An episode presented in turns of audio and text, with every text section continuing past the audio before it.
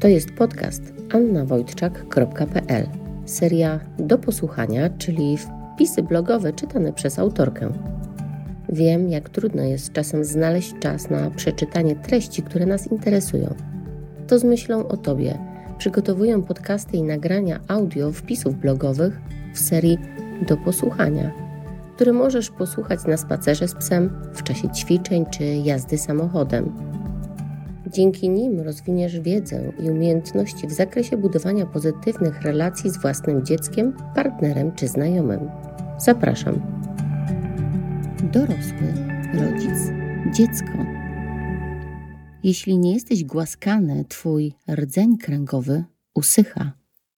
Słowo głaskanie można zamienić na każdą formę zwrócenia bezpośrednio uwagi na bliską nam osobę.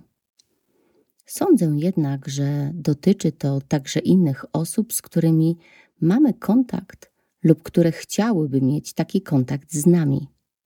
Głask to obecność, to bycie tu i teraz w pełnej świadomości bycia z kimś. Praktycznie jest walutą, którą na co dzień się wymieniamy. To rodzaj transakcji międzyludzkiej. Uśmiech do przechodnia, komplement powiedziany partnerowi, puszczenie oczka do dziecka. Obserwując spontaniczne zachowanie ludzi, można zauważyć, że w różnych sytuacjach zachowujemy się inaczej. Zmieniamy brzmienie naszego głosu, mimikę twarzy, gesty, a nawet sposób wysławiania się. Te zmiany i różnice zrodziły pojęcie stanów ego. Ich przejawem są stany rodzica, dorosłego i dziecka. Każdy z nas, w zależności od sytuacji, potrafi płynnie przechodzić z jednego stanu w drugi, łącznie z dziećmi i osobami opóźnionymi w rozwoju. Stan rodzica. Praktycznie mówisz i zachowujesz się jak twój rodzic lub opiekun. Przypomnij sobie słowa i reakcje rodziców. Zauważyłeś, że łapiesz się na tym, że Twoje zachowanie czasem ich przypomina? Kiedy nakazujesz zjeść posiłek, przynosisz herbatę, bo boli dziecko brzuszek, dajesz dokładkę na talerzu, upominasz, nakazujesz, rozkazujesz czy szantażujesz, to wtedy jesteś w stanie rodzica. Stan dorosłego. Analitycznie podchodzisz do problemu, wnioskujesz, korzystasz z argumentów, obiektywnie próbujesz ocenić sytuację, zarządzasz sobą autonomicznie, konstruktywnie wyrażasz swoją opinię, jesteś asertywny i świadomie zarządzasz emocjami. Wtedy jesteś w stanie dorosłego. Stan dziecka. Reagujesz spontanicznie, jesteś trochę naiwny, cieszysz się lub płaczesz żałośnie Twoje zachowanie przypomina ciebie, gdy byłeś małym chłopcem lub małą dziewczynką. Dąsasz się, gdy nie idzie po Twojej myśli. Dziecko wnosi świeżość i wdzięk w życie rodzinne. Gdy się tak zachowujesz, jesteś w stanie dziecka. Kiedy wchodzimy w związek z drugą osobą, mamy nadzieję, że relacje budują dorosły z dorosłym. Natomiast często zdarza się, że jeden z partnerów zaczyna się w pewnych sytuacjach zachowywać jak dziecko. Wówczas Twoja rola dorosłego jest zachwiana i bardzo łatwo możesz wejść w rolę rodzica opiekuna czy rodzica wymagającego. Wykonujesz za partnera pewne zadania, chronisz go, tłumaczysz bądź napominasz, ustawiasz i traktujesz jak kogoś, kto nic sam dobrze nie zrobi Wówczas męcząca droga przed tobą, bo w związku zaczynasz być tym, kto ten przysłowiowy wózek ciągnie sam z dzieckiem na wozie.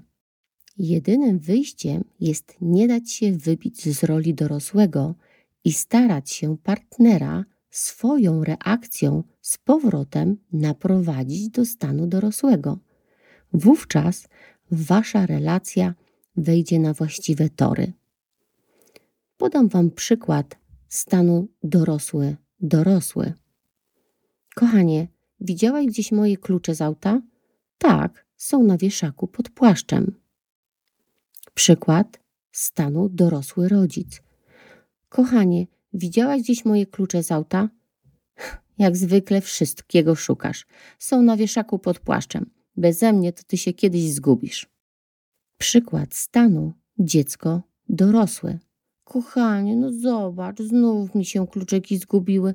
Nigdzie nie jadę. Mam w nosie tę całą imprezę. Kochanie, stop. Klucze są na wieszaku pod płaszczem. Za pięć minut będziemy gotowi do wyjścia. Co zrobić, by powrócić z takiej sytuacji do stanu dorosły-dorosły? Nie wejść w rozmowę na poziom, jaki chce nas najczęściej nieświadomie wprowadzić rozmówca. Spokojnie powtarzaj komunikat ze stanu dorosłego. Będąc głuchym na bolesne reprymendy i umniejszanie partnera ze stanu rodzica lub rozkapryszonego dziecka. To, co istotne, to im częściej złapiesz partnera na tym, że wchodzi w stan rodzica lub dziecka i mu to uświadomisz, wówczas zmniejszy się ilość tych reakcji. Natomiast nie można doprowadzić do sytuacji, że w ogóle nie będą się takie zmiany pojawiać, ponieważ nasze życie społeczne to ciągła gra i to, co można zrobić, to nauczyć się w nią grać świadomie. Warto przeczytać. Moi drodzy, jeżeli zaciekawiło Was to, co mówię, to ogromnie polecam do uzupełnienia swojej wiedzy literaturę, z której sama korzystam. Bardzo przydatna do dzisiejszego nagrania jest książka Odkryj swoje wewnętrzne dziecko Stefanii Stahl. To mądra i budząca refleksję książka o tym, jak zaakceptować swoje wewnętrzne dziecko i nawiązać z nim przyjaźń, by nasze życie nabrało równowagi i było spokojniejsze. Zamiast złościć się na siebie, że popełniło się błąd, dobrze jest nauczyć słuchać swojego wewnętrznego dziecka, bo ono jest kluczem do zmiany naszego zachowania. Zachęcam do jej kupna przez mój link afiliacyjny. Dzięki temu zachęcacie mnie do stałego poszerzania mojej biblioteki o ciekawe księgozbiory, z którymi oczywiście chętnie się z Wami podzielę. Moi drodzy, to już koniec naszego dzisiejszego spotkania. Treść artykułu blogowego znajdziesz na mojej stronie annawojczak.pl. Link umieszczam w notatkach do tego podcastu. Zapraszam Cię również na mój kanał YouTube oraz do kolejnego podcastu z serii Do Posłuchania.